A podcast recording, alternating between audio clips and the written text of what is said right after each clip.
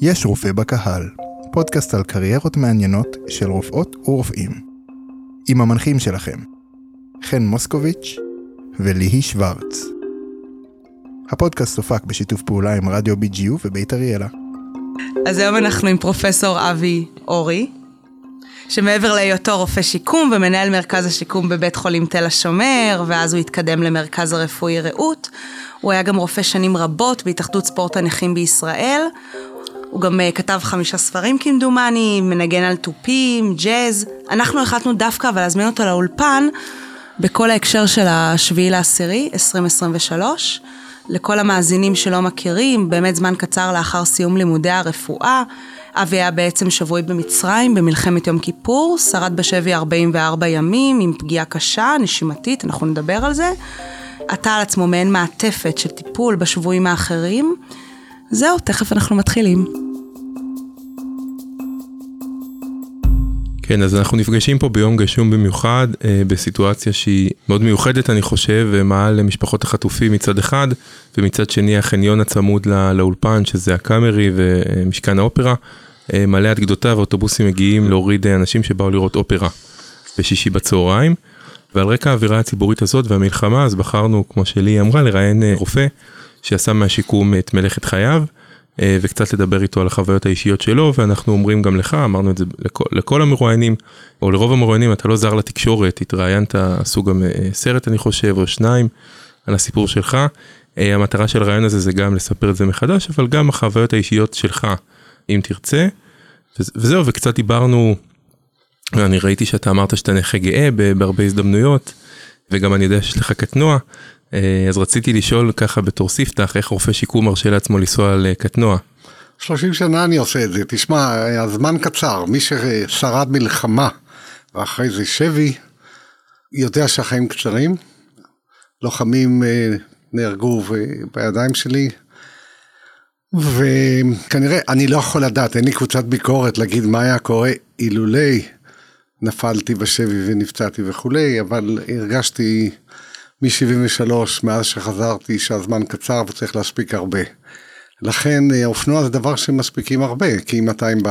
נכון. עם, עם האוטו אתה בפקקים כל הזמן.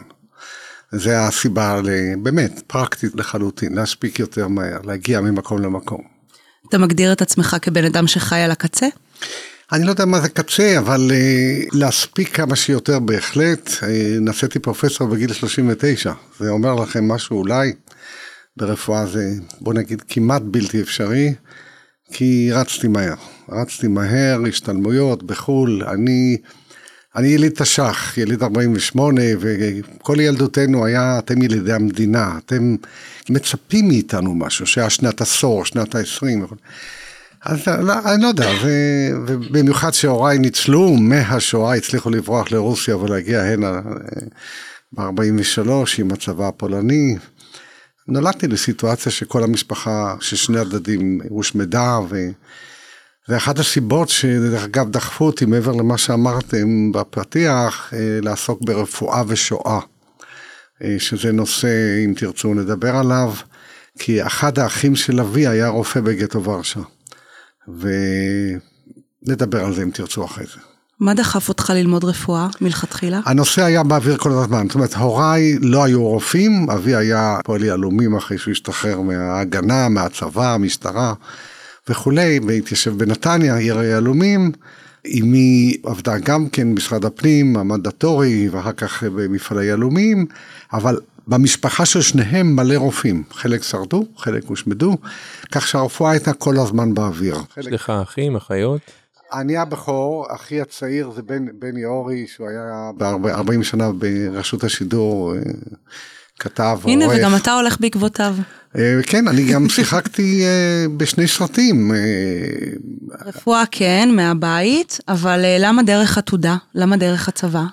אה, לא, זה, זה יצא מקרה, כי אה, אני סיימתי בנתניה, בתיכון על שם צ'רניחובסקי, דוקטור צ'רניחובסקי, הוא היה אידיאלי להיות מרואיין שלכם. נכון, לצערנו. אה, ואז נפתחה הפקולטה לרפואה בתל אביב. ואני רציתי להיות טייס, הייתי בגדנ"ע אוויר, קראתי על טיס והתחלתי הליכים בגיוס, ופתאום פתחו את הפקולטה. אמרתי בוא נירשם מה יכול להיות והתקבלתי אז שכחתי מהטיס. זה לא עזר לי דרך אגב המצרים שתפסו אותי היו בטוחים שאני טייס. אינדה תייר תייר בערבית. תייר. למדת קצת אה, ערבית בשבי? אה, לא לפני זה אה, גם בתיכון ערבית ספרותית שזה לא כל כך עזר. כי יש לך ממש מבטא בגלל זה. אמ, ואחר כך בתור סטודנט וגם כרופא דרך אגב אחרי זה היו קורסים של ערבית לאווירה של בית חולים מפתח תומק, אה, נפס עמיק דברים די כן, בסיסיים. בסיסיים כן. ון בג'ייק. אתה בדיוק. חושב שהיית הולך להיות רופא שיקום אלמלא השבי? לא רציתי להיות אה, מרדים מרדים. מרדים משום שזו הייתה הבריכה הראשונה שלי עם תל השומר לא כל הלימודים היו בתל השומר הצריפים שיבא הכרתי כמובן חיים שיבא, כן. בוודאי. אז למה מהרדמה לשיקום בעצם? אז עזבתי את אה, תל השומר ועשיתי סטאז' אז בחרו, היום אני מבין שיש הגרלות, אבל אז בחרו, בחרתי במאיר. שזה היה אז נחשב פריפרי בכפר סבא, והיה סטאז' מעולה. ודווקא, וכעתודאי הייתי חייב לעשות שתי מחלקות מתוך 12, 11 חודשים, חודש אחד בתעלה, אני מיד אדבר על זה. לכולם, עתודאים ולא עתודאים, לאורך שלוש שנים מאז ההתשה, מ-70 עד 73, זה מהפגיעה שלי. רופאים סטאג'רים איישו את המעוזים בתעלה, ברובם, לא בכולם. ואז אה, החובה הייתה לעשות אורתופדיה כעתודאי והרדמה. ולא היה כמעט אז באותה תקופה ילדי הארץ שלמדו בארץ נכון. שהלכו להרדמה. ובמאיר זו הייתה מחלקה אנגלו-סקסית, אה, דרום אפריקאים, אווירה של חו"ל, כן, נחמד. והכל הלך, ונתנו לי להיות עצמאי, סטאג'ר. לא היה חסר לך היעדר החולים? זאת אומרת, החולים שם, אבל הם פחות מתקשרים. אה, רק בשעות של ההרדמה, אבל אז יום קודם אני לא יודע איך קורה היום, הפרמדיקציה עשית יום קודם, זאת על אותו אחד, בדקת על כן. אותו אחד שאתה הולך להרדים למחרת. כן, יותר ואם. ראית שיש contact, ורבתי עם רופאים, אני הסטאג'ר הקטן, יש לו הפרעת קצב, אני יודע, אני שומע חרחור, אה, לא משנה, משהו ב-EKG לא מצא חן בעיניי. מגיל צעיר היית כזה אמיץ, סלאש עומד על שלך, סלאש מתפרץ נ- בדלת פתוחה? נדמה לי, לפעמים משלמים לזה מחיר. ועצם ההרדמה, ואז זה היה ככה, אתה שם את היד על הדופק, לא היו monitoring כמו אה, היום. אוקיי, אתה וואו. מסתכל על החזה שמתרומם ובודק לחץ דם, ידני. בוודאי, אתה מלווה את החולה להתאוששות. אה, זה לא מפעל, זאת אומרת, זה לא פס ייצור שהוא כל פעם בתחנה לא, אחרת, לא, יותר ואח- בוטיק. זה היה מאוד גם הומני, ואחר כך למחרת לראות אם הכל בסדר. תשמע, זה, זה האינטראקציה לשאלתך, זאת אומרת, כן היה פה קשר טיפולי. לגמרי. אחר כך הנושא של כאב נכנס להרדמה, זה היה התחלה. המילה טיפול נמרץ עוד לא היה. היה רק התאוששות, ואחרי זה המילה, המרדימים נכון. נכנסו לנושא. איפה ב- מתרחש רגע. השיפט? השיפט היה בכפייה. ואני הייתי עתודאי, כאמור, יחידי בתולדות מדינת ישראל שהיה גם שבוי, ושחזרתי, אה, בעצם לא ויתרו לי על הצבא, הייתי צריך לעשות ארבע שנים, למרות שלפי חוקי אמנת ז'נבה, אמנת ז'נבה, ארבע אמנות יש, כולם מסופחות לחוקי מטכ"ל, וכל חוקי מטכ"ל זה חוקי המדינה. וניסו להתעלל בי. כעסת? מאוד, אמרתי אתם תעשו מאוד שהיו פרקליטים בפרקליטות צה"ל שאיכשהו חברו אליי ואמרו אתה חייב לתבוע את המדינה. זה לא יכול להיות שהצה"ל, משרד הביטחון לא מקיים את החוק. טבעת? אמרתי לא, אמרתי הוריי כן הסכימו, הורי אשתי פחות. ואמרתי מי אבי הקטן הולך לתבוע את משרד הביטחון, דחילק. אבל היו הרבה עורכי דין שאמרו אני, אנחנו הולכים איתך. והאווירה אז הייתה מאוד מאוד קשה בארץ, 2,800 הרוגים, אה, היינו 301 אה, שבויים. כמו עכשיו? גם כן, מיד נגיע לדמיון של עכשיו, של המפח נפש, איפה צה"ל כן, לא הצילו אותנו, שכחו אותנו, והכי גרוע, אותנו השבויים, משרד הביטחון שכח. עד היום יש תביעות משפטיות שלנו כעמותת ערים בלילה, שרק הוקמה בכמעט 40 שנה אחרי המלחמה, לתבוע את אגף השיקום שנקבל מה שכל העולם נותן לפדויי שבי, זה פשוט ארץ אוכלת יושביה, צר לי, אבל גם ניצולי שואה עדיין לא גמרו את המאבקים, זה פשוט ככתוב. לא כן. בסדר. אז uh, הציעו לי הצבא כל מיני הצעות, סירבתי. אמרתי נראה אתכם uh, מכניסים אותי לכלא, אני רוצה לראות את הכותרות כן, בעיתונים, מהכלא המצרי לכלא. לכלא כן. הישראלי, וואו. ואז פתאום חיל רפואה אינטליגנטי, כן, דוקטורים ופרופסורים מדי פעם. נזכרו שיש מחלקה צבאית בתל השומר. תל השומר הייתה אזרחית כבר משנת 58 עד היום בעצם היא אזרחית ו... אבל היה השתלה כזאת של מרכז שיקום צבאי. ואמרו לי, או, יש מחלקת שיקום, לא תצטרך לשרת במקומות רחוקים, ממש, רצו לשלוח אותי לגרופית, ואה, הייתה להם הברקה, תהיה רופא של כלא ארבע. זה נראה לי מאוד פשוט אירוני. מאוד חינוכי. גרוטסקי אולי. שיקומי מאוד, כן? כן, איזה אני נורא. אני פשוט באמצע הישיבה הזאת שאמרו לי זה, הסתובבתי והלכתי. בכלל הייתי חצוף. יכול להיות שההיעדר פחד הזה היה כי שרדת שבי ולכן כל דבר מתגמד לעומת זה? לא, גם קודם. או שהוא שרד שבי בגלל שהוא... יכול להיות. באמצע שלטת בצו התרנגולת. באמצע הלימודים, אני ועוד חבר נדנדנו מאוד לצבא ועשינו קורס צניחה. זאת אומרת, לא פחדתי לקפוץ ממטוס, גם עיינתי את עצמי ליחידות אה, מוצנחות בהתאם, הייתי בכושר טוב וכולי, אז זה לא הבעיה. הבעיה הייתה, תעשו מה שצריך, תקיימו את החוק. אוקיי, נלך לצבא. בסוף, מאז יצא מתוק. גם הבוס שלי, פרופסור רפי רוזין, שהיה איש חולני, וקלט אותי, וייעד אותי לרשת אותו. להיות המחליף שלו. כן. זה פשוט, בלי להגיד לי, זה, זה דבר במבחינת חינוך רפואי, תמצאו לי בוסים שמביאים את העוזר או את הסגן, או לא משנה מי, להיות יורשך.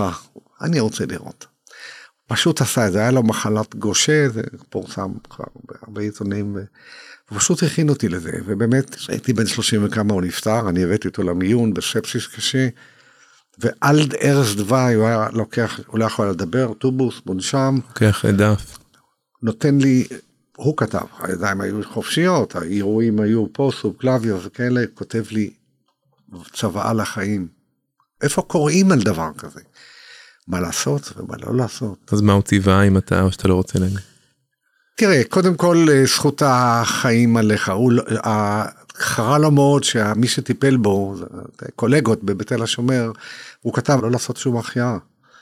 הוא סבל כל חייו, שברים פתולוגיים, נפילות, כבר לא היה לו טחול וכבד מוגדל, באמת, אנמיה, באמת סבל.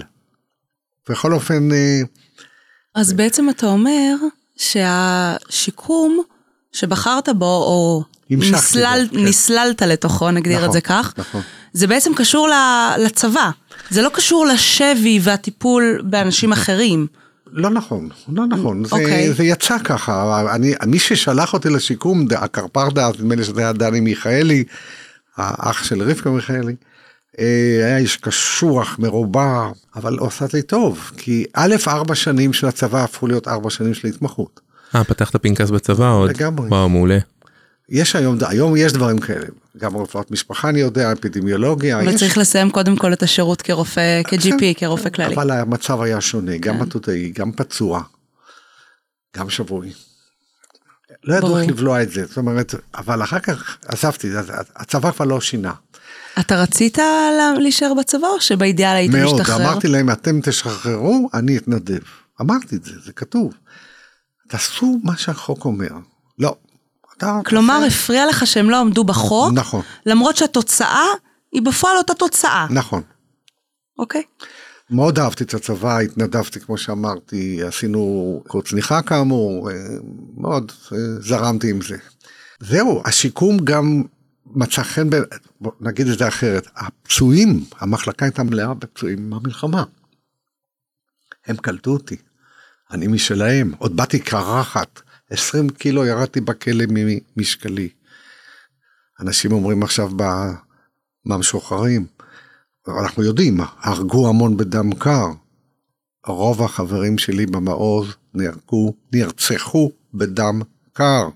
וזה היה גם בחזית הסורית וגם המצרית. אז אני אומר, ההגבלות הן מאוד דומות למה שקורה, קרה mm-hmm. היום ומה שקרה אז. המפח אז היה של אין מודיעין, המחדל, איפה צה"ל? חיל אוויר הפסיק לתפקד כבר, המלחמה התחילה ביום שבת, יום כיפור, ביום השישי לאוקטובר, יום ראשון כבר לא היה חיל אוויר. בלתי אפשרי, הפילו. זהו, אז השליחות הזאת, בוא נגיד, שיקום זה שליחות, אתה פה, למדתי את זה עם הזמן, כמובן, לא ידעתי על זה כלום, למרות שכסטודנט בתל אביב תמיד הייתה מחלקה לשיקום. אבל זה היה שיקום יותר גריאטרי, אבל כאח, כל השנים עבדתי כאח או סניטר. כן, כל וגם השנים. עשו פעם. כל השנים, כן, למחייתי. כמה מרואיינים סיפרו לנו על זה כבר. אוקיי. בכל אופן, הם, החול... לא, הם לא חולים, הם נכים, הם נכי המלחמה קלטו אותי, זה היה פעם אחת בחיים דבר כזה קורה. ב-82 כבר הייתי אה, מנהל בפועל, כי הבוס שלי קצת לפני מותו יצא לארה"ב לשבתון האחרון, ופתאום אני, מלחמת לבנון הראשונה, אני צריך לפנות את כל המחלקה ממי שישנו, מי שאפשר, ולקבל את הפצועים מהמלחמה, כולל שני שבויים סורים.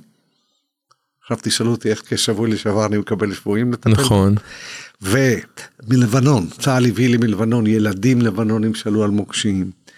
עוד לא היה שיקום ילדים אז הקמתי אותי יותר מאוחר.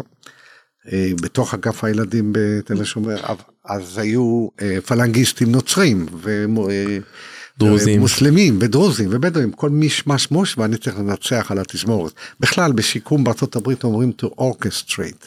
כלומר, רופא שיקומי הוא מנצח, אני גם עוסק במוזיקה, זה מתאים לי, אתה, אבל הם, הם המציאו את זה, אתה, אתה ראש צוות, כן. רב מקצועי, ואתה מנצח על התזמורת שזה יהיה הרמוניה ולא קקופוניה. זה הפעיל אותך מבחינה רגשית להיתקל בשבויים, לטפל בהם? כן ולא, זאת אומרת, אני לגמרי זרמתי. קודם כל, שיהיה ברור אם קראתם את החומר, אני ניצלתי בידי קצין מצרי. פעמיים. אחר כך פעם שלישית הייתה, או אם תרצו אספר, כמה שעות אחרי זה, פעם שלישית הצילו אותי ממוות. א', ב', כי המצרים לפחות, והסורים גם טיפלו בפצועים בבתי חולים. אני לא הייתי בבית חולים מחוץ לכלא, אלא באגף החולים בכלא והפצועים, אבל הקשים הועברו לבית חולים אל-מהדי, זה כמו התל השומר שלהם. בקהיר? בקהיר, לניתוחים, וכנ"ל היה בדמשק, העבירו mm-hmm. אותם לניתוחים. השאלה הגדולה בדיעבד, אנחנו כולנו חכמים שיושבים פה, האם היה צריך לעשות ניתוח או לא, זה סיפור אחר. אבל התיידדנו עם הרופאים בכלא, תשמעו, זה... איך אתה מגדיר את החוויה של השבי? איך אתה מגדיר את היחס שלהם אליך? תלוי מי, תלוי מתי. תראו, אני לימדתי במשך קרוב ל-20 שנה את הנושא של נפילה בשבי ב, ביחידות שעושות תרגילי שבי. אוקיי. Okay. ברובן, דור אחרי דור. מה הם רצו? הצעירים, לפעמים גם למדריכים. א', הישרדות. עכשיו, אני לא עשיתי קורס שבי. עכשיו, כשהייתי סטודנט ולמדתי, שוב, גרתי ולמדתי בתל השומר, נחתו השבויים שבאו ממלחמת ששת הימים, ההתשה, מסוריה, ממצרים, דיברנו, ראינו.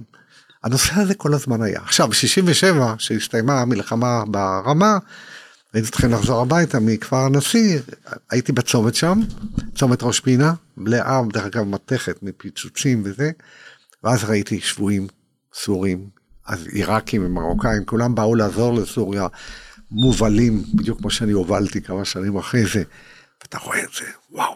זאת אומרת, הייתה לך איזושהי תפיסה בראש נכון. של מה זה שבי, במקרה, נכון, מספרים, נכון, ממראות שראית, נכון. וזה כנראה גם עזר לך להתמודד, אני חושב. תראו, אז נגיע למלחמה ההיא, אני בחרתי להיות בחודש הזה, של חודש ספטמבר-אוקטובר, כי התחתנתי עם אשתי עד היום, אנחנו ביחד 50 שנה. יפה. לא מכירים עוד קודם. בכל אופן, התחתנו בז'נבה, כי אשתי גדלה שם באפריל 73.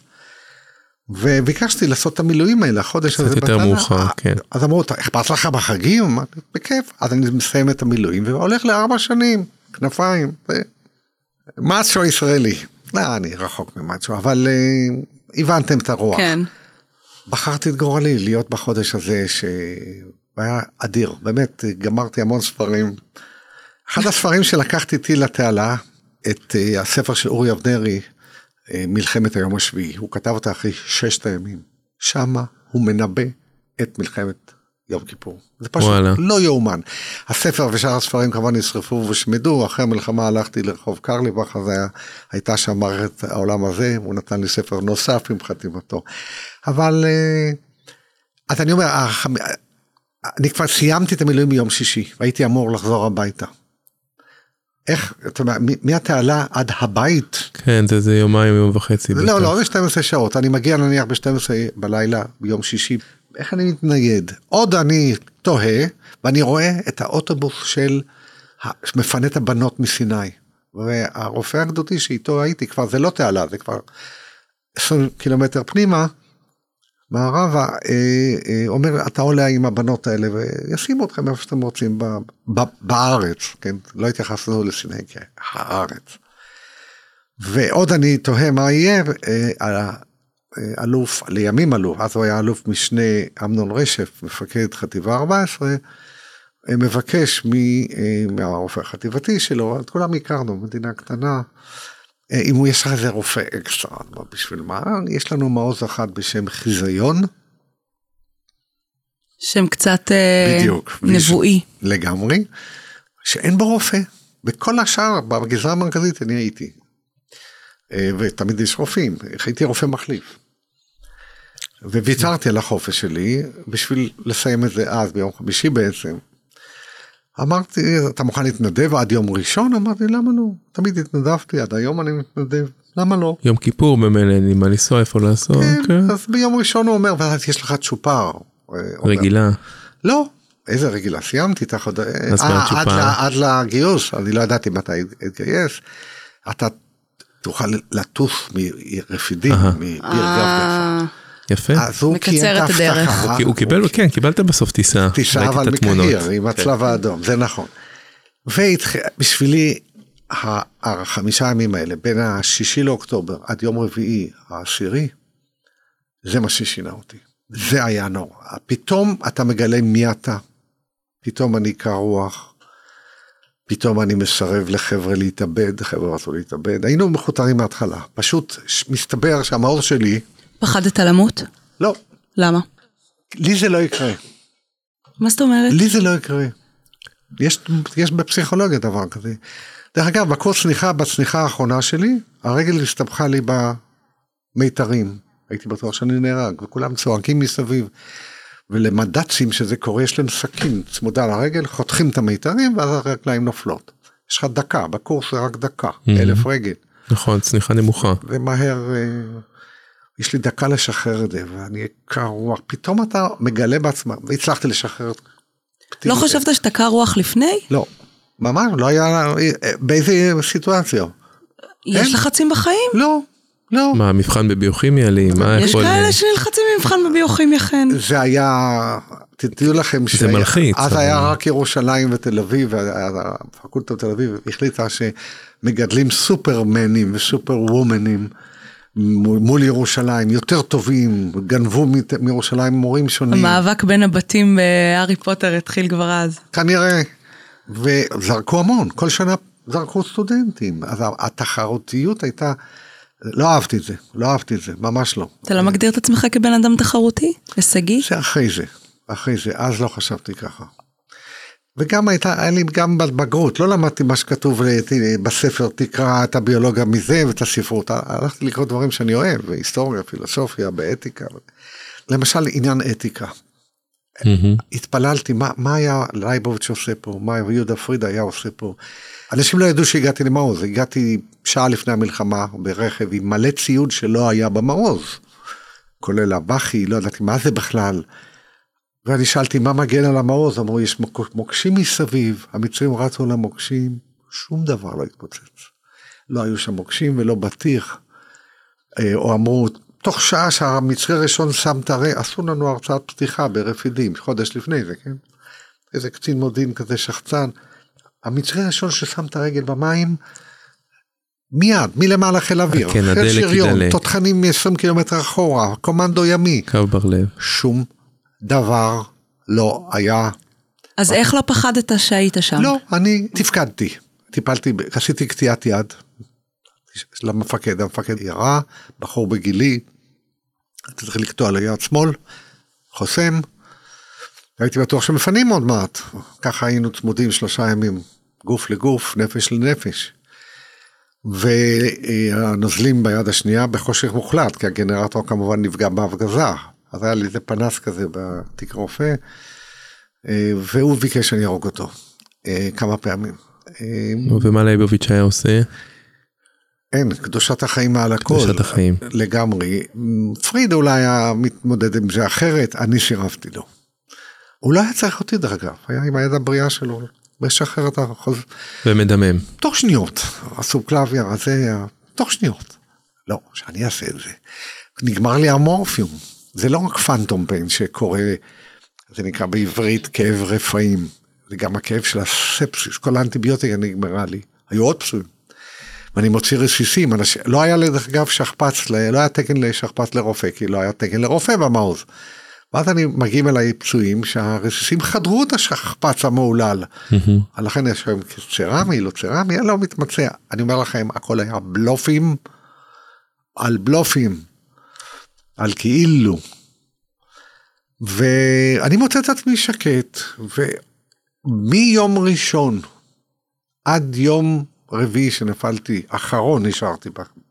זה הקרב מיום כיפור, משבת עד, אה, כן, אז ביום מראשון. שבת ראשון זה היה לי מים ואיזה סנדוויץ' וזהו. שום אוכל, שום שתייה, צמא זה דבר הכי קשה שאני יכול לחשוב עליו.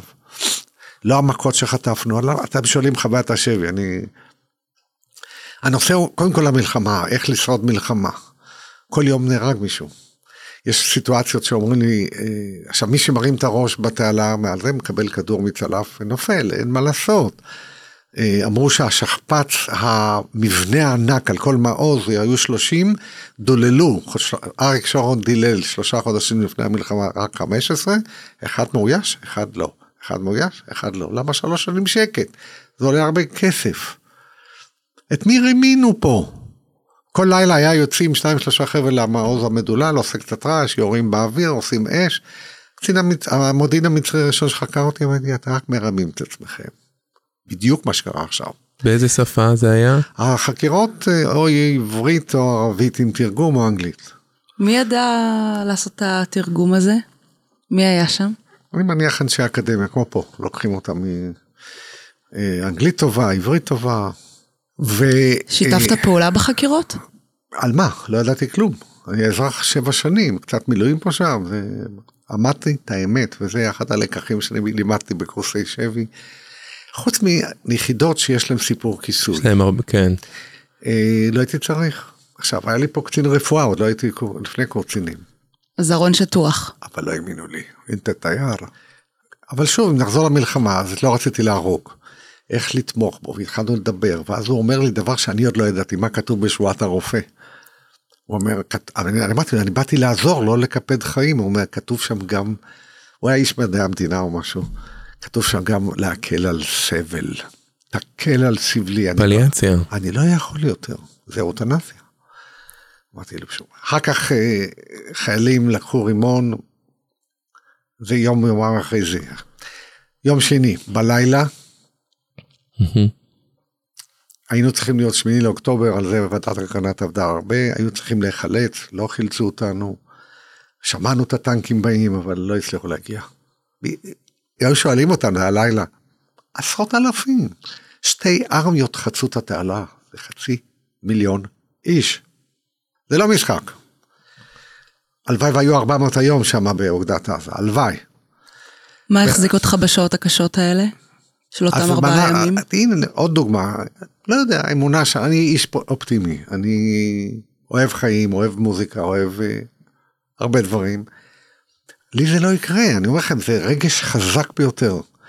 ואני מת- מתפקד, אה, מחליף אירועים, אז אה, עד שנגמר כמובן, אבל, אבל החבר'ה שנשארו אמרו בוא נתאבד. הוא מוציא, אחד החיילים, את הנצרה, חושך, נצרה נופלת, וזה רגע שאני יוצר בקורסים ואני אומר מה היית עושה. אני משכנע אותם לא להתאבד, אמרו בוא נלך לרמי, למפקד. דרך אגב הוא והקצין השני לפי המלצתי קיבלו צל"שים אחרי מותם. בוא נתחבק כולנו ארבע איש, נתפוצץ, אמרתי לא, להתאבד אני נגד. אני עכשיו הקצין פה, אני- הכל בלחישות. ושמעו לי והוא הולך לשוכב ומחזיק את הרימון ככה קרוב לחזה. ו... ו... אני אז שואל את החיילים בקורסים, מה, מה היית עושה? איך, אה, מה לעשות? מה אתה אומר? זאת אומרת, הוא מחזיק, אני רק עושה פאוזה להסביר למאזינים, הוא מחזיק את הרימון ביד, אם הוא יפיל אותו הוא מתפוצץ וכולם מתים. כולנו נהרגים. כי בונקר זה דבר קטן ביותר, זה כמו החדר הזה, אבל קטן. הייתי. מתחיל לשאול אותו למה הוא רוצה למות ומה... זה אין זמן. אין זמן. אין זמן, הם יורים מבחוץ, זה- זה זה שניות. זה- אז אומרים לו שאולי אם נמות בכל מקרה ושיחכה קצת. אז אה, אמרתי לו, אני לא, אם יהרגו, יהרגו, אין לי שליטה, אבל להתאבד? ממש. לא היית מוכן לעשות צעד לא. אקטיבי, או לא. להיות חלק מצעד אקטיבי. אבסולוטלי, טוטאלית. והוא שמע לי, ו... אה, מה היה עם הרימון? אה, איך אתה קושר את זה, ש... ש... את הנצרה, זאת אומרת, הנצרה יצאה, את הידית, זאת אומרת, לא את הנצרה, כן. הנצרה נפלה, זה עגול כזה, כן? את הידית, לקשור את הידית שלא תימלט מהרימון. הוא הצליח לעשות את זה? לא, לא חשבנו על זה, אבל אחר כך זה בא לי, שרוך, מה נעל? Mm. רציתי לחיות ולא לעשות באמת דברים אקטיביים, אלא באמת אה, לזרום עד כמה שאפשר. והמלחמה המשיכה בצורה כזאת שבאותו יום שני בערב, אה, החבר'ה בבונקר שרק שמעתי אותם, לא ראיתי, מחליטים כן לצאת וליפול בשבי. ואני שומע את הצעקה של המפקד השני, איציק מאור קראו לו, יוצאים החוצה. בלי נשק, ואז החבר'ה יוצאים החוצה ואני באיזה אינטואיציה נעמד בפתח היחידי שנשאר, שאני אתמוטט, למרות שאמרו שזה לא יתמוטט, נעמד ולא נותן לשני האחרים לצאת. שנייה אחרי שזה קורה, קוטלים את כולם בחוץ בדם קר. אני שומע את זה, הצעקות שלהם מהדהדות באוזניים עד היום. ואז אנחנו נשכבים במיטה, שליש שני בערב, יום שלישי עובר, בלי מים, בלי שינה, בלי אוכל. אוכל אפשר, אבל בלי לישון עוד יממה, זה לא ג'טלג. ולתפקד.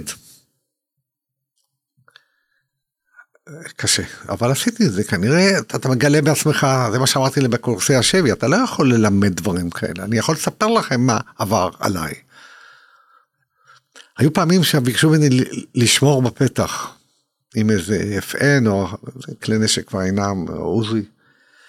והמצרים היו עוברים, יורים, איכשהו לא- אף כדור לא פגע בי. זרקו רימונים, לא פגעו בי.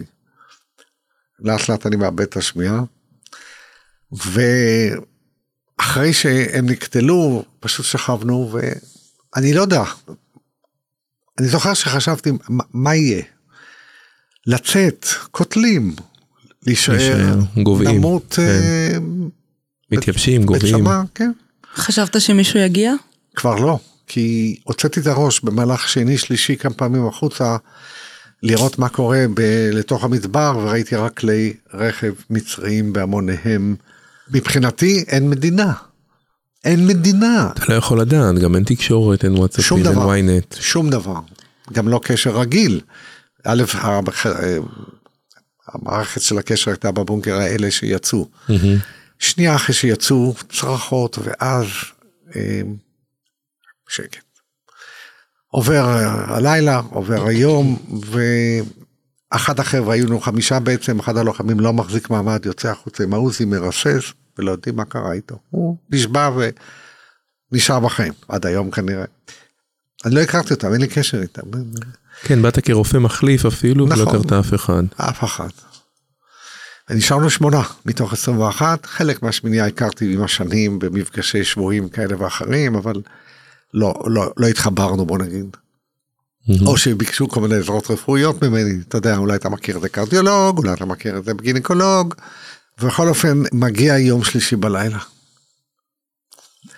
ואז אנחנו שומעים מצרי, כבר שקט, לא שומעים את המצרים יותר, ואז מגיע מצרי ורוצה לחפש מזכרות. אה, וזה לא אלה שכבשו אותנו, זה לא הקומנדו. ראינו, הם לא ראו אותנו, אנחנו ראינו אותם, כי אנחנו בחושך. הגיעו פשוטי העם. כזה חכי. פשוט, כן. החגור פתוח, אין עליו נשק. כן. הם כל כך בטוחים כבר, זה אין ישראל, זה המסקנה. אחרי 67 אנחנו גדלנו על האופוריה כן. לגמרי, ש- שלוש מדינות בשישה ימים, היום שלושה חודשים עם 20 אלף איש בלבד.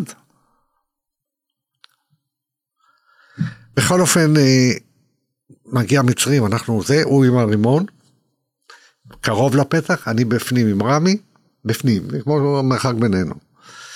אה, שני מטר, שלושה.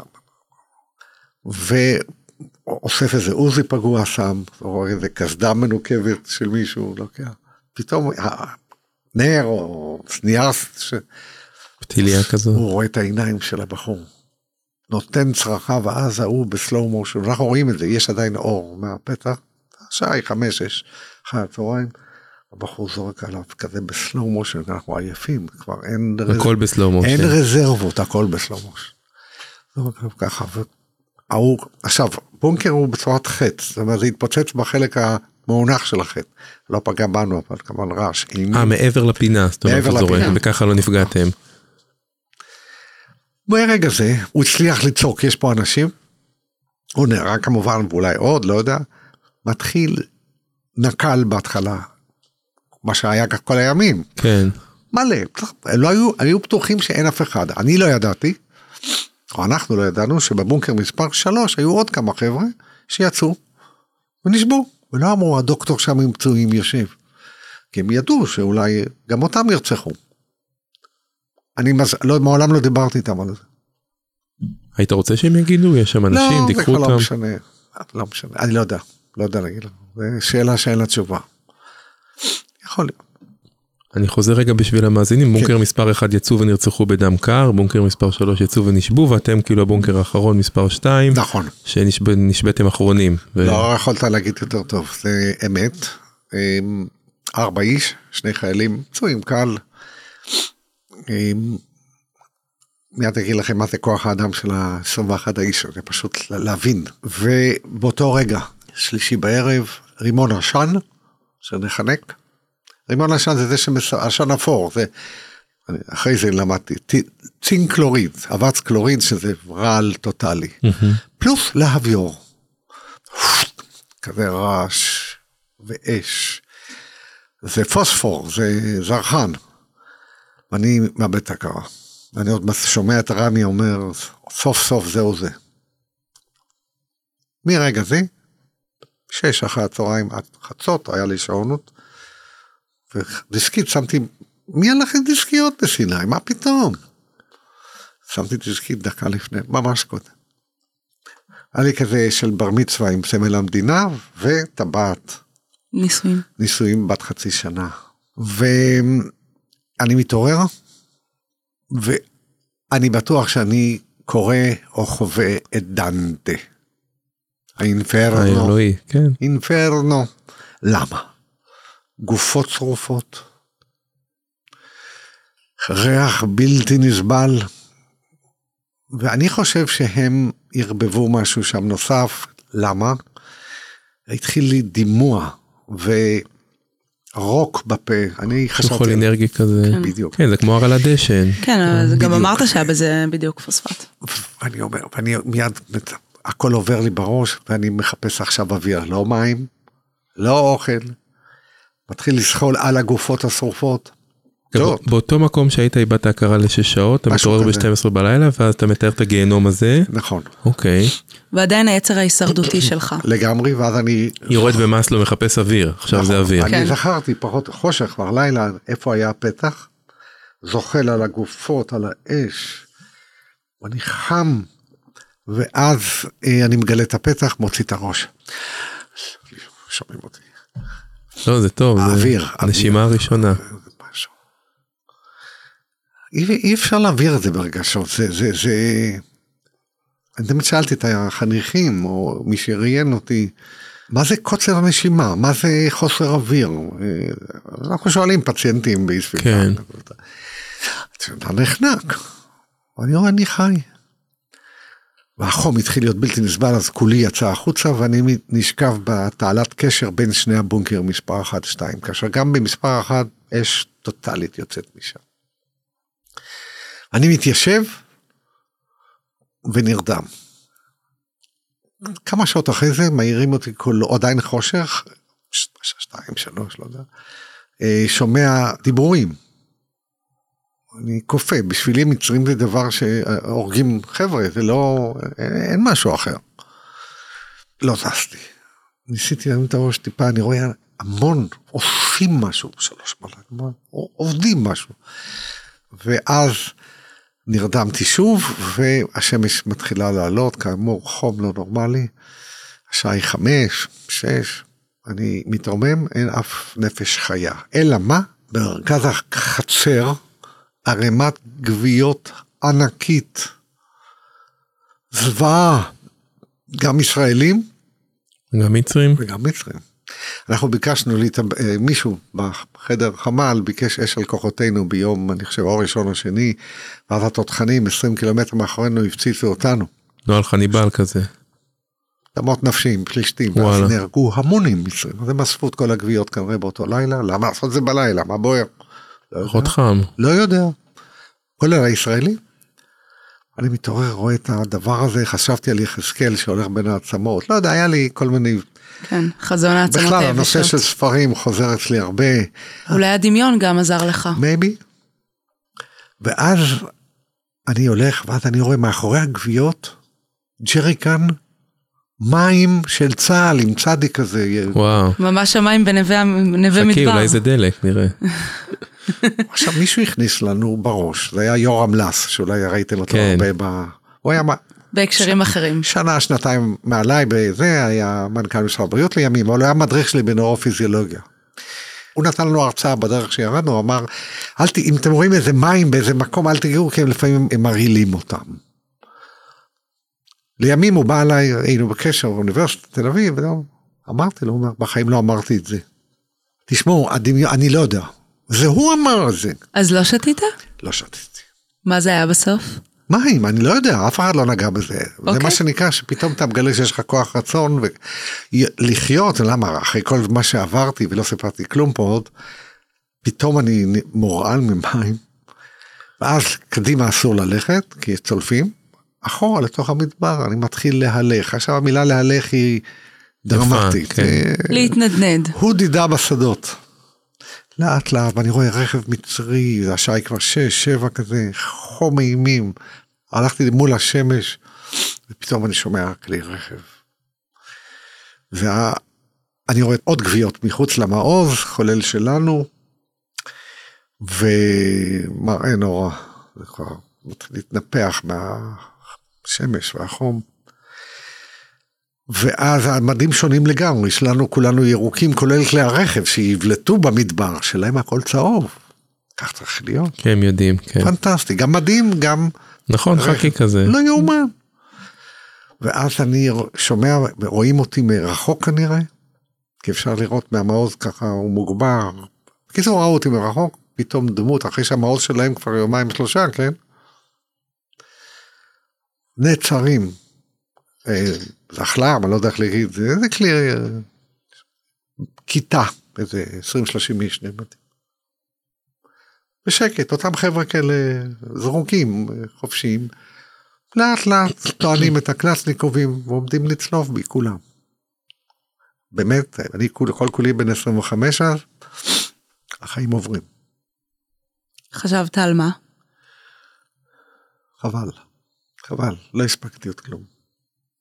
אז כבר השלמתי, זאת אומרת אין, אין, אין מוצא, אין מוצא.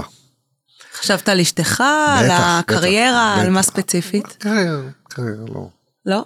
על החיים, על החיים עצמם. לא הקריירה, ממש לא. אשתי, אחי, הוריי, אבי היה חולה לב, ידעתי שהוא לא, לא יעמוד ב... בבשורה. ואז מגיע ג'יפ עם קצין מצרי, הוא הציל אותי פעם ראשונה. צועק עליהם, ומתחיל להתקרב אליי. באותו רגע כבר היה לי כוח, נפלתי.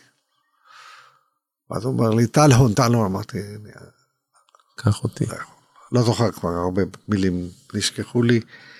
והוא מתקרב אליי בטווח שמיעה ואני רואה אין לי קול. זאת אומרת, נשרף לי המיתרים, אני אומר לו, "איך אתה מדבר ככה? ואני אומר לו, אשר מאיה.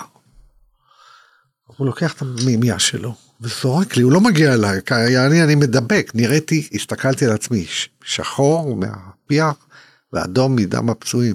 ואז הוא מציל אותי שוב, הוא תופס אותי, ממש מתפוצצים.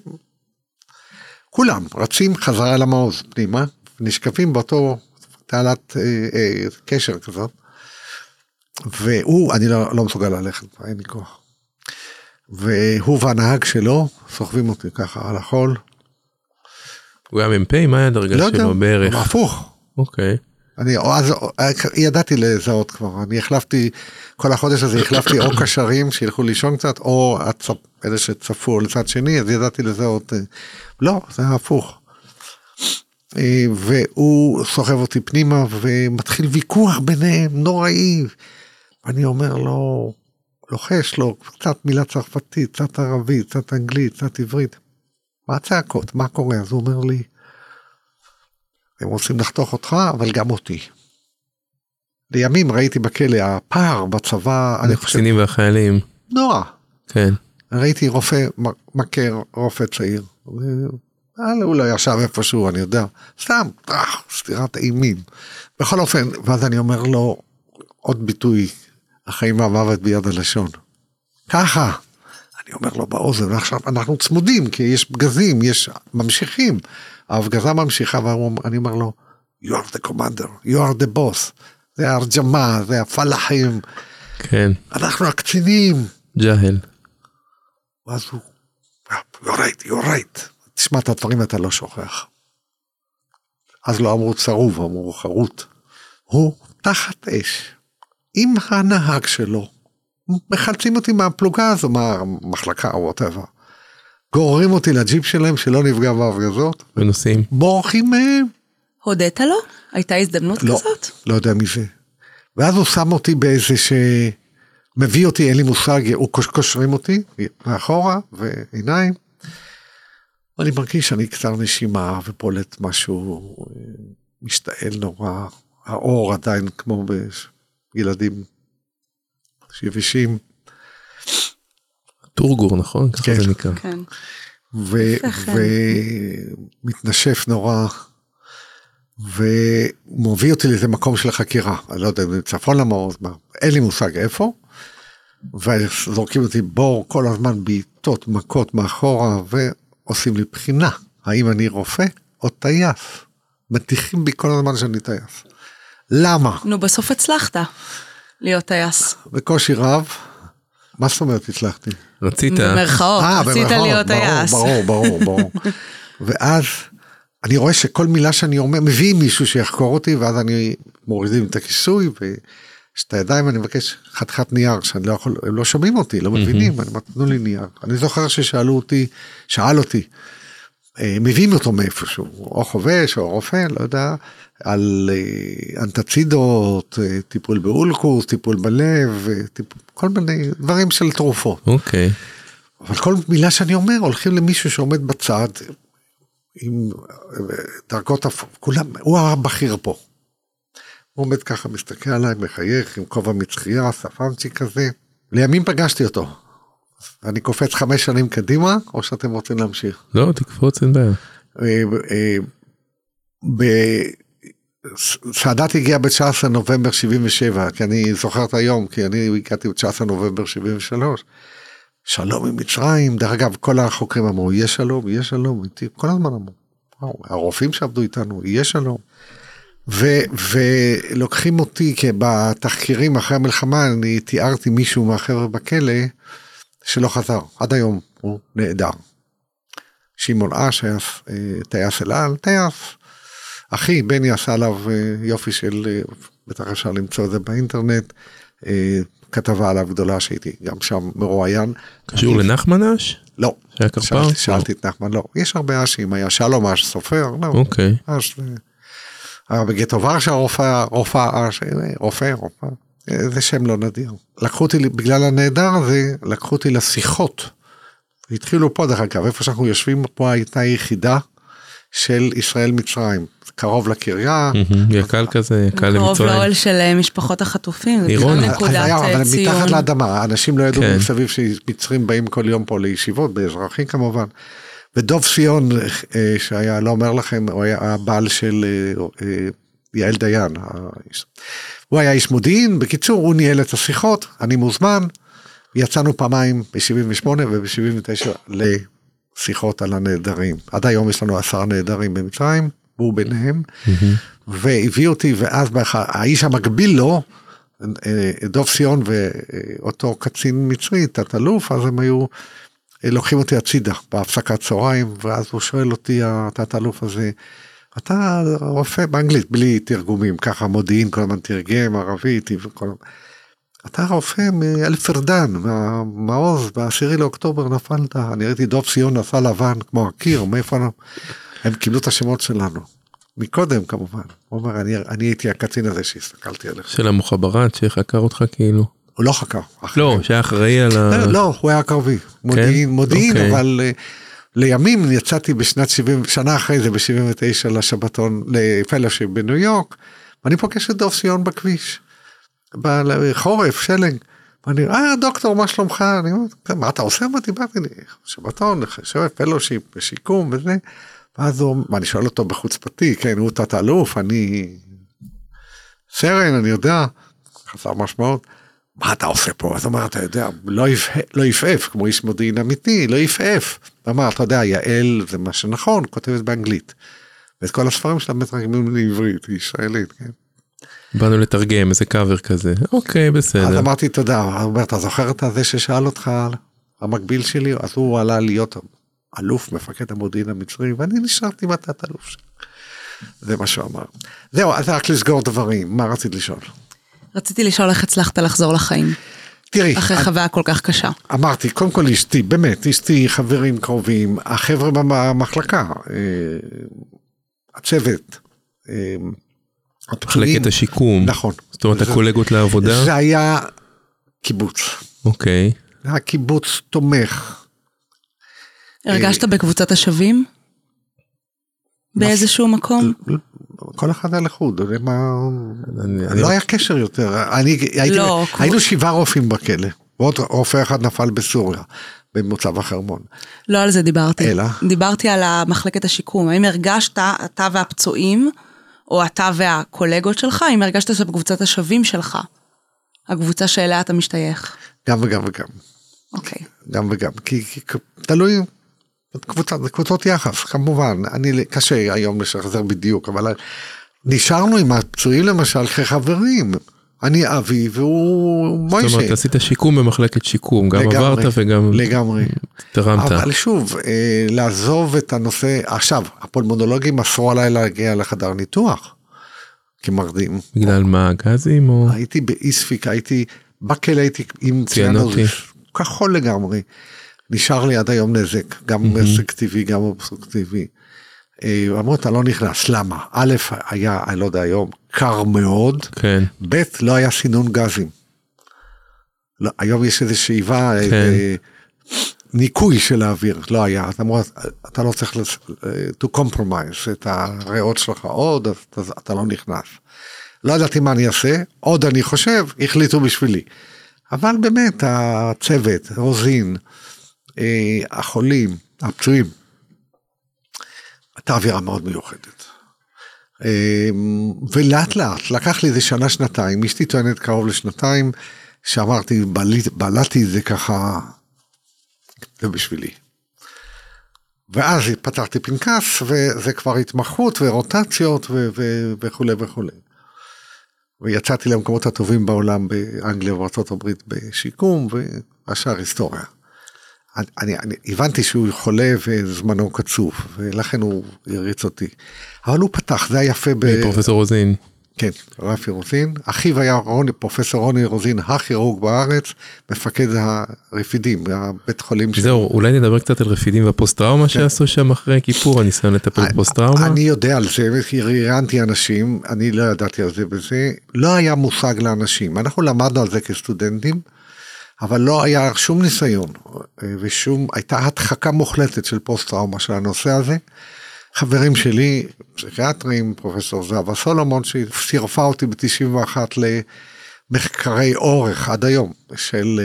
את, אה, שאתה מושא המחקר, או שאתה החוקר? אני גם וגם. אוקיי. אני נותן את הצד הגופני. דואליות. וכי יש סיבוכים גם גופניים, וזה הריב שלנו עם משרד הביטחון, של דבר, סרטנים, אה, תסמורת מטאבולית, אה, המון סיבוכים שקורים גם כן. 20, 30. יש אה, זיכרונות שעד היום, לא בסיפור מולנו או מול קולגות או מול כן. לא משנה פלטפורמה כזו או אחרת, שמלווים אותך עדיין, שאתה ברמה האישית, שאתה לבד במיטה, שאתה בטיסה, שאתה קורא ספר, לגמרי, לגמרי, אבל זה לא מחריד, זה לא מחריד. בשנים הראשונות כן, היו לי חלומות ויבידלי, אני זוכר את זה מעולה, נושא של אני שוב נופל בשבי. מהשבי עצמו או מאותם ארבעה ימים לא, לא, קריטיים? שאני נופל שוב. אה, לא יודע איך זה קרה, החלום לא פתר לי את זה, אני בדרך כלל לא זוכר חלומות בבוקר, אבל את זה כן, אבל אני הפעם יודע להתמודד יותר טוב. אני כבר לא מחוסן, אבל יש לי את הכלים. זה הלך שנים כך, זה נעלם לי. אני ישן טוב, אני לא ישן טוב בגלל הריאות, אני קם, משתעל, נרדם שוב, אין לי, אין לי שינה רצופה, אבל אה, למה אנחנו קרואים, העמותה שלנו ערים ערים בלילה. בלילה, כן. זה התחיל עם זה, חבר'ה לא ישנים טוב, וצועקים, ואני לא מאלה, אני לא חושב. אה, אה, כל אחד עם הסטמינה, עם הרזיליאנס שלו, ובאמת אה, לקחה אותי זהבה למחקרים, כי אני אה, נלקחתי, כשנלקחתי סביב מלחמת לבנון, מינו אותי 82 עד 5 להיות פרויקטור, כן. ש- לא פרויקטור, אלא ממש לקבל את השבויים מלבנון וסוריה, גם ממח- ממחבלים, גם מסורים, יחד איתי פסיכיאטר. זה ואחרי- לא הפעיל אותך? לא, להפך. הרגשתי המון כוח שאני יכול לתת, ועכשיו במלחמה הזאת באו אליי הביתה, נחמן שהיה קרפר, ולפני ששליט חזר, אמר, נעלם לנו, קרא לי, "אה, תעזור לנו מה לעשות, איך יחד עם קצין בריאות הנפש הצה"לי ועוד אנשים. עכשיו, ב- לא, ב-2008. עכשיו אתה שותף? עכשיו אה, אנשים מפה לאוזן הגיעו אליי הביתה איזה, לא יודע כמה, מה, משפחות החטופים? לא, מי שצריך לקבל את ה... צוות הרפואי הצה"לי, כן. לא, לא, אז מי? לא- בבית חולים גם? לא. הגיעו אליי כל מי שבסופו של דבר עסק או עוסק בנושא של חטופים ושבויים עוד לא הגיעו בכלל. כשאתה אומר שבוי זה צה"ל, נכון. רק חייל. חטופים, hostages, בני ערובה. זה האזרחים. אז אה, חיל רפואה היה אצלי. הפורום של הפוסט טראומה. שב"כ היה אצלי. מאוד מעניין. איך לחקור, איך לדבר. בגדול. מה לא כן. לעשות, כן. שלא כן, יעשו את כן. השגיאות שעשו עלינו ב-73, נכון. שעשו עלינו את כל השגיאות שאני יכול חצי שעה פה לדבר רק על זה. ומישהו מהחטופים עצמו דיברת איתם? אה, במקרה כי אשפוזה אצלי מישהי, אה, אחת המבוגרות, אחר כך היא הידרדרה, זה היה בתקשורת, אבל לא, באו אליי רופאים. לא ברמה האישית. כן, הלכתי לדבר איתה כשבוי אל שבוי, שבויה. היא לא שכבה, אני, אני עדיין, אני פנסיונר, אני עדיין מבקר בבית חולים רעות אה, פעם בשבוע, פעמיים, אז ביקשו שאני אדבר איתה. מעניין. והיא ידעה, היא ידעה איך לדבר איתי כשבוי. אנחנו הגענו אליך אה, אחרי הכתבה בעיתון הרפואה, כתבה נכון. קצרה, ש... זה בקשה של יהודה שיינפלד, שאני מכיר אותו, ב-74, הוא שנה מעליי. מאוד שבוי, אה, חטוף. ידע, אה, נתנו לך ללכת לשירותים מתי שאתה רוצה? לא. אני, כשנכנסתי, אה, עד שהגעתי לאגף החולים, עברתי סדרת שבי קשה ביותר, בכל מיני מסדרונות וחקירות קשות, עד שראו שאני מתחיל לדעוך. ואני מבין שזה רופא עומד מולי, או יושב, או מעליי, כבר לא זוכר, ורואה שאני כחול ומתנשם ופולט כיח שחור, ואז העבירו אותי, אבל כמה ימים זה לקח, אין לי מושג. זאת אומרת אין תפיסת זמן, כל הדברים שמספרים היום, בדיוק. שום אה, זמן, יום לא יום, לא לילה, אני לא... זאת אומרת, לא ידעת שחלפו בערך, לא. אה, היית שבוי 44 ימים? לא. מבחינתך זה השנה. השוט... הטייסים שהכרתי, לחישות, בתאים, כן יודעים, יש להם איזה ש... שעון פנימי כזה שידעו, עברו יומיים, עברו שלושה, עברו ארבע. אני לא... כמה זמן אתה חשבת שאתה שם? אין לי מושג, אין תפיסה אפילו. שום תפיסה. התפללת?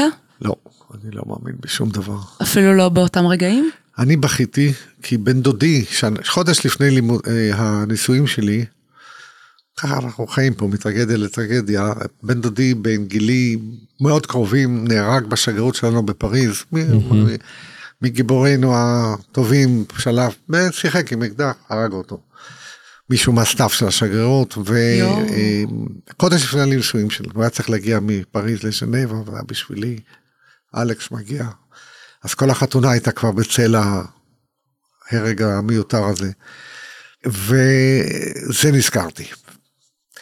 ידעתי שאשתי חזקה, ידעתי שאחי חזק, אה, הוריי פחות, אבל הם כן החזיקו מעמד, הם עברו את מלחמת העולם השנייה, עברו את הגולגים. הם, כמובן מלחמות בארץ, אבי מלחמת השחרור היה, ו... ו אתה, אתה, אתה מדמיין דברים, איך ההתמודדות? דרך אגב, הייתה לי הלוצינציה. פרסמתי את זה בלנצט לימים, אני אגיד לכם איך, למה. ואחר כך עם זהבה סולמון גם היה פייפר על הלוצינציות בכלא, שהייתי גם תורם לחומר וגם... גם יוסי גינצבורג תיאר משהו דומה בחזרה מטוויצ'י, איזה הלוצינציה, אבל בוא נשמע את הסיפור שלך. אז זה בדיוק זה, זה היה באחד הצינוקים שהייתי, קשור, ידיים אחורה, עדיין עם המדים, אה כן, פעם רביעית שהצילו אותי, שלישית או רביעית, זה היה שסירת זודיאק העבירו אותי את התעלה. תעלה זה דבר קטן, זה 100 מטר, 120 מטר, רוחב. דוחפים אותך לעלות על הגדה שהיא מעל המים. ונפלתי למים, והתחלתי לשקוע. וואו. אתה קשור. קשור וחלש ואחרי מלחמה. ואז מישהו מלמעלה, מצד שני תפס, היה לי שערות כאלה גדולות, תפס אותי והציל אותי. וואו, מן המים מה שתהיה. בקיצור, אני רטוב, אני הכל איזה אישה אחת, המדים, הגרביים, הנעליים. ואני לא יודע כמה ימים אחרי זה בצינוק, אני פתאום חווה. עד באותו רגע לא, המילה הלוצינציה לא הייתה, הלוצינציה הראשונה, אשתי. אני אומר לה, מה את עושה פה? תברחי מפה, זה מקום נורא, עוד רגע באים, מכים אותי וזה. חקירות, היא אומרת, לא, אני מהצלב האדום. המדהים הוא שבאותם ימים בז'נבה, היא הייתה אצל הוריה, הלכה לצלב האדום הבינלאומי לברר עליי. Mm-hmm. אבל, אבל לא הכריזו עליי כנעדר עדיין. רק כשמכריזים נעדר, הם יכולים להתחיל לחפש אותך כאילו. אוקיי, okay, זה החוקים של... איך היא מתארת את ההתמודדות הזאת בזמן שאתה בשבי? מה הסיפור היא... שלה? רגע, הלוצינציה השנייה גם. נכון, חשיבה משיקנית. היא... כן. שאלו אותה את זה בנוכחותי כמה פעמים, אני חושב שהיא אמרה וואו רק חצי שנה וזה, אני לא יודע אם היא מינה, כי לא, היא לא ידעה מה לחשוב, כי באמת נעלמנו, אף אחד לא דיווח על שמונה איש היינו, כן, נעלמנו, פשוט נעלמנו, המצרים לא דיווחו על זה, ישראלים לא ראו את זה, היו מעוזים שכן ראו מה קורה, פה לא. כי לא התקרבו בכלל, זה המקום של, החצייה שלהם הייתה בדיוק מולנו. שני קשרים. והלוצינציה שנייה, עמי לוי, חבר, גרנו ביחד, אה, לא עתודי, אה, לימים פסיכיאטר וראש מחלקה, מנהל מחלקה בשלוותה, פרסמנו כמה דברים ביחד. נפטר לא מזמן, ואני אומר לו, עמי, מה אתה עושה פה? עכשיו, גם פה יש קשר למציאות, כי הוא היה צריך להיות במחזור של... איפה אנחנו? הנאמנות למשפחה, זה מאוד באמת, אה, זה, אתה, אתה נאמן לחולה קודם כל. שבאים הבקרים עכשיו, עכשיו, מזמן, כבר בקרים כן, של הקופות. כן, הקרדיטציה. למי, למי אתה, אה, הוא רוצה לזרוק את החולה, למי אתה כן. בדיוק אה, נאמן? לקופה או למי, למי שמשלם לך את הכסף? האם מותר לשקר לקופה קצת בשביל החולה? לא, אה, כן, ברור. לא, ברור שכן, אבל זה לא כזה ברור לכולם. לא, לא, לא, לא. אז אני אומר, לא, כולנו בחדר הזה, אני חושבת, חושבים שכן. צריך לשנות, היו, אה, יש בתי ספר לרפואה, יש למעלה מ-200, אבל לא יודע כמה בארצות הברית, שאין, גומרים בית ספר לרפואה, אין שום... אין יומניטיז. לא, אין שבועה. אה, אין שבועה. אין אפילו את הטקס, הרי זה טקסי. נכון. דרך אגב, אחד הפייפרים שכתב להם עמי היה... למה רק הרופאים נשמעים בסוף הלימודים? מה עם האחיות, הפיזיותרפיסטים? מה עם עורכי דין? יש להם code of ethics. אתה יודע מה לאנתרופולוגים? זו שאלה מעניינת אבל. לרואי חשבון יש code of ethics. נכון. אבל נעזוב אותם, אני, במקצועות הטיפוליים יש להם כן. כולם code of ethics, אבל אין את ה... לוקחים את השבועה, עושים איזה, כמו עם התנ"ך בסוף הטירונות, יש איזה סמליות, מעלת תנ"ך. אז... צריך לשנות אותה, ויש שם, וכתבנו איפה, בכל הסעיפים, אבל לא קיבלו את דעתנו, אבל פרסמו את זה, ויש עוד מאמצים בעולם לעשות שינויים ב-code of ethics שלנו. מה ההישג הכי גדול בחיים שלך? יש רבים פשוט, צריך לבחור אחד. בנותיי, אין לי נכדים או נכדות, אה, בנותיי הצליחו מאוד, אז אני גאה, אשתי, באמת יש הרבה דברים. א', יש לי עם אשתי... זה מדהים, זה ממש חוזר בפודקאסט, שבסוף האנשים, זאת אומרת, אתה לא הרופא הבכיר, הפרופסור, הטור ההישגים הראשון שאנחנו מראיינים, אבל כולם מציינים את המשפחה שלהם.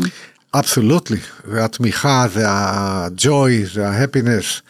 אה, אז זה שהגעתי למנהל מחלקה בגיל 30 ומשהו, ממש לא. אני עוד אמרתי, אני זוכר שבחרו בי ההנהלה של תל השומר, אמרתי, אולי יש לכם מישהו יותר טוב, אחרי שרוזי נפטר.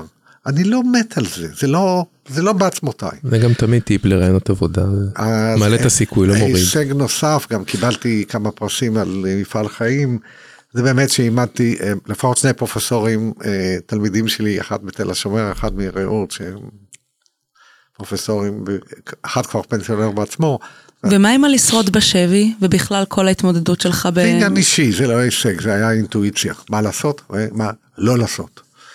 יש לי סיפורים אדירים. אה, זה לדעתך גם מה שמגן עליך מפני PTSD, או אתה יודע, אין- פגיעה אין- בתפקוד? אני לא בטוח שאני לא פוסט טראומטי. אני אוקיי. כמעט, כמעט בטוח שיש איזה היבטים. אה, יש לי, היו לי תקופות, אני אומר בגילוי לב, אה, 50 שנה זה הרבה זמן, היו תקופות קשות. זה לא עניין של חלומות. אה, אחת ההגדרות של, אה, גם התחלתי להיות חבר במחקר, בקבוצת המחקר. כן. הנושא של רעש פתאומי, פתאום אני זה, ואני נמנע מלראות, פעם הייתי הוקט על ספרי... אה, סרטים. ספרים, הפסקתי, זהו, טוטאלי, זהו. איך גורם לך השביעי לעשירי להרגיש? היה לי, קודם כל, אה, כעס ענק. הייתי בחו"ל, באתי כמה ימים אחרי זה, כעס, התחילו כבר להתקשר איתי כל הגורמים שהיו אמורים לטפל, מהר, מהר מאוד הגיעו אליי, אבל אה, כעס, איזה קלות, בדיוק כמו שהיה אצלנו. איפה המודיעין? איפה הצבא? איפה כל השכל היהודי? קיסינג'ר אמר שהאיש היהודי, המוח היהודי, פורח רק בחו"ל. יש בזה משהו. כנראה, יש כמה נובלים גם פה. נפטר עכשיו, כן. כעס, אכזבה. אה, זה ממשיך, זה לא רק בשביעי, זה גם היום. אה, לנו זה היה בשישי לאוקטובר, אז זה היה בשביעי לאוקטובר.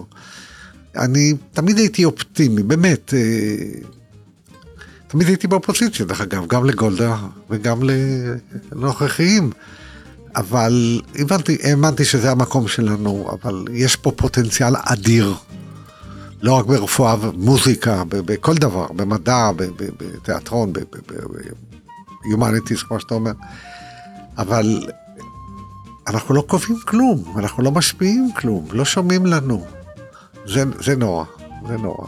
חן, כן, אז באמת אה, כמה שאלות קצרות בסגנון יאיר לפיד שעוד היה עיתונאי. כן, אה, קפה או תה? קפה. קפה. שוקולד, מריר, חלב, מת, אבל אסור לי עכשיו עם, עם אוקיי, קצת נמנע. וכאלה. בסדר. אבי אורי מוטו לחיים? תהיה עצמך, תהיה ישר, תמשיך בקו שאתה מאמין בו, ולא להסתכל ימינה ולא שמאלה. אוקיי, מישהו מהמתים שהיית רוצה לשבת איתו לשיחה או ראיון? עם הוריי חסרים לי מאוד, אה, המורים שלי, כמו שציינתי, רוזין, פריד, עזרא זוהר היה מורה שלי בפנימית. אה, גם הוא? וואו. פגשת את כל הגדולים. מורים אישיים, עזרא, עם ה' בסוף. היינו, למרות שהיה פלמחניק ושומר הצעיר, הוא הפך להיות אחרי 67 איש ארץ ישראל השלמה, אבל יש לי פייפרים איתו. עם כל מי שאמרתי, עם פריד אין לי פייפר, אבל עם הרבה מהמורים שלי, וזה כבוד ענק, שאתה כצעיר, יש לך עבודה. כן. התחלתי לכתוב, יש לי מאות, גם ברפואה אבל גם בהיסטוריה ובספרות. יש לי עם אשתי איזה 20 פייפרים. יפה. גאווה ענקית, טוב, תודה רבה, פרופסור אבי אורי, אנחנו בכיף. נפנה את האולפן לבאים אחרינו. שיהיה לכם בהצלחה. תודה רבה לך. תודה רבה לבועז, העורך שלנו, תודה רבה לבית אריאלה, שאירחו אותנו אצלהם, ולאולפן BGU. תודה רבה לפרופסור אבי, שנתן לנו השראה בימים קשים אלה. אמ, שיש בהם גם נקודות של אור נראה לי. גם אור וגם אורי. נכון. תודה רבה. נכון. יופי, תודה רבה.